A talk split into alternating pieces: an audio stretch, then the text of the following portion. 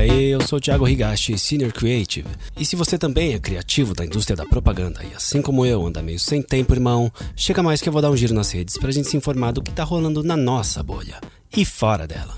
Mas antes, se inscreve no pod pelo Spotify, Google ou Apple Podcasts e bora lá! Certa vez eu tive o privilégio de trabalhar em um lugar especial. O lugar certo na hora certa.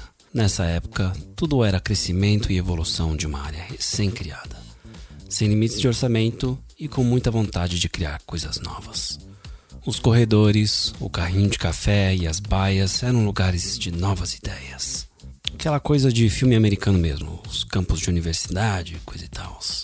Sem aquela obrigação de ideia para prêmio, essas coisas. Lá, as ideias nasciam, eram discutidas e o status quo era sempre questionado. Daquelas conversas nasceram projetos incríveis que eu tenho muito orgulho de ter participado e que tiveram grande repercussão. E aí, no dia a dia, a gente vai esquecendo como é isso, seja pela correria ou por qualquer outro motivo. Aí, convenientemente, acontece um canis que, ok, não é lá muito democrático, né? Mas já serve para abrir conversa. Um South by South, um UPix, um festival do clube. E sabe quando você não espera nada de um evento? Pois é, nesse caso não foi diferente. Eu tô meio atrasado aqui, eu sei, mas eu achei muito interessante o que aconteceu com a edição desse ano do Festival do Clube. Eu que já vi o Nizam falando groselha pelo Zoom, porque não conseguiu chegar na palestra. Sempre desconfio dos clickbaits, dos títulos das palestras. E achei que esse ano ia ser só mais um ano. Porém, infelizmente, eu estava enganado. Assim como o texto que eu escrevi falando sobre o linguajar popular nas músicas sertanejas, o clube falou o linguajar que a gente vem tentando concretizar no mercado da propaganda, o da diversidade e do antirracismo. A gente segue em desconstrução, mas ainda temos um longo caminho pela frente. E como é que a gente está em representatividade? Como será que as marcas podem falar com o público tão bem quanto as músicas sertanejas falam? Como que as marcas podem falar com o Brasil real? Isso envolve a gente em toda a questão de estética, de texto, de imagético, imaginários e etc. Além disso, o tema AI não poderia ter ficado de fora, não é mesmo, Nina? É verdade. Vocês já não podem viver sem mim. Obrigada, amores. E pelo visto, o resultado desse ano foi especial. Não só pelas premiações e debates, mas sim pelo desenho minucioso do evento, na escolha de falas, temas e convidados pela chapa preta em seu último ano de liderança do clube. O tema Aqui é Brasil não poderia ser mais assertivo. Mas eu vou deixar quem estava lá para contar suas impressões. Vocês vão ouvir agora o meu amigo Daniel Velerov, diretor de criação na Calia, e a minha amiga Amanda Castro Machado, diretora de arte. A visão de alguém com muito tempo de publicidade e a de alguém que acaba de entrar no mercado.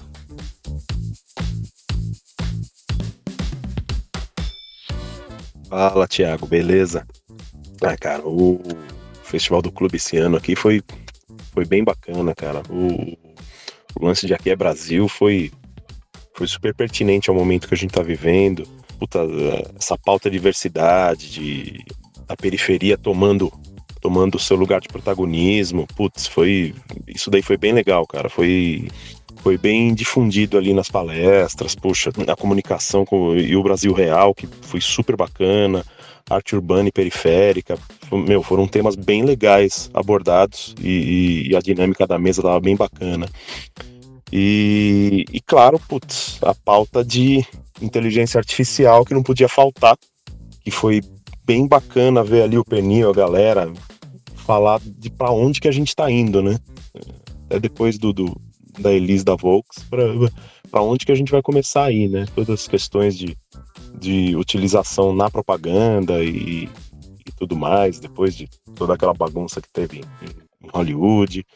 Mas, assim, os pontos fortes são a pauta de diversidade, a pauta de inteligência artificial, que foi, foi bem bacana, foi bem abordada, e, e dá para sentir assim que, cara, o mercado tá passando por uma transição e, e, tá, e tá se renovando, cara. Muita gente nova no mercado, muita gente diversa. A gente saiu daquele estigma de, de do publista formatadinho, né?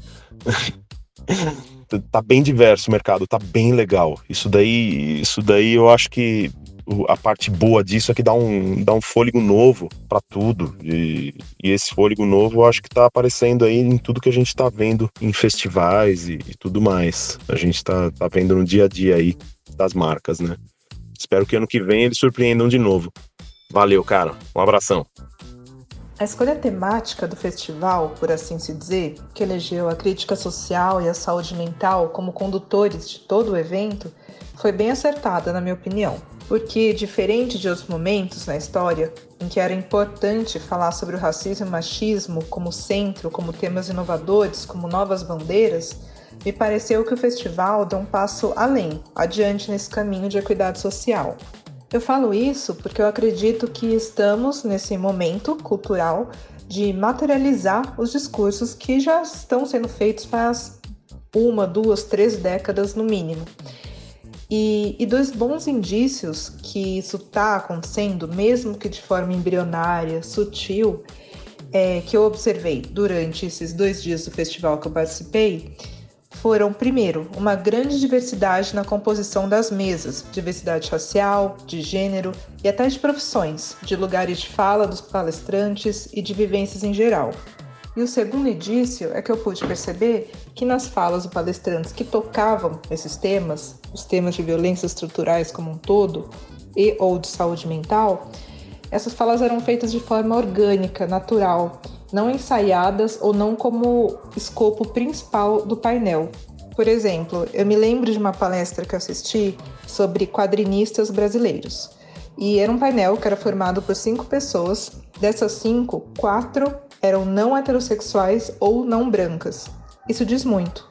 E nesse mesmo painel, em que o objetivo era conversar sobre a profissão dos quadrinistas brasileiros, em várias falas estiveram presentes a importância da inclusão da mulher nessa indústria, ou que nos dias de hoje a própria indústria cultural precisa dessas perspectivas diversas para alimentar seus produtos criativos que vão em seguida para o mercado.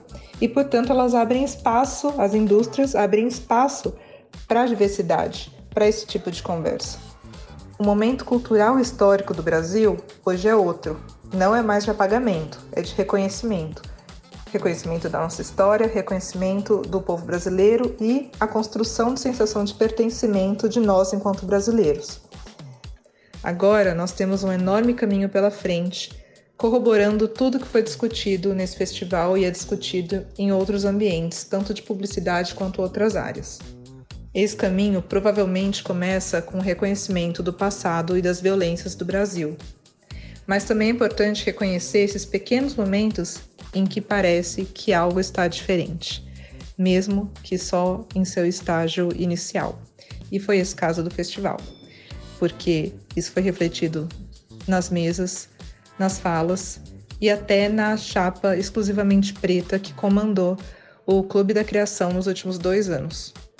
Eu fico feliz de ter participado de um festival em 2023 que o símbolo gráfico era um vira-lata caramelo e um copo de boteco com cerveja, em que no mesmo painel estavam sentados lado a lado o KLJ do Racionais e o Beto Lima, representante da GC Deco, aquela empresa que faz vários painéis eletrônicos por todo o mundo. E em que a responsabilidade das marcas em torno de temas como escravização contemporânea e a visibilidade indígena é debatida.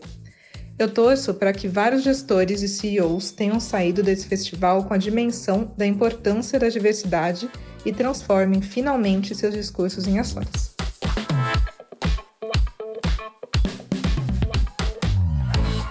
Bom, gente, por hoje é só. Obrigado por escutar e me chama no LinkedIn Thiago Higashi.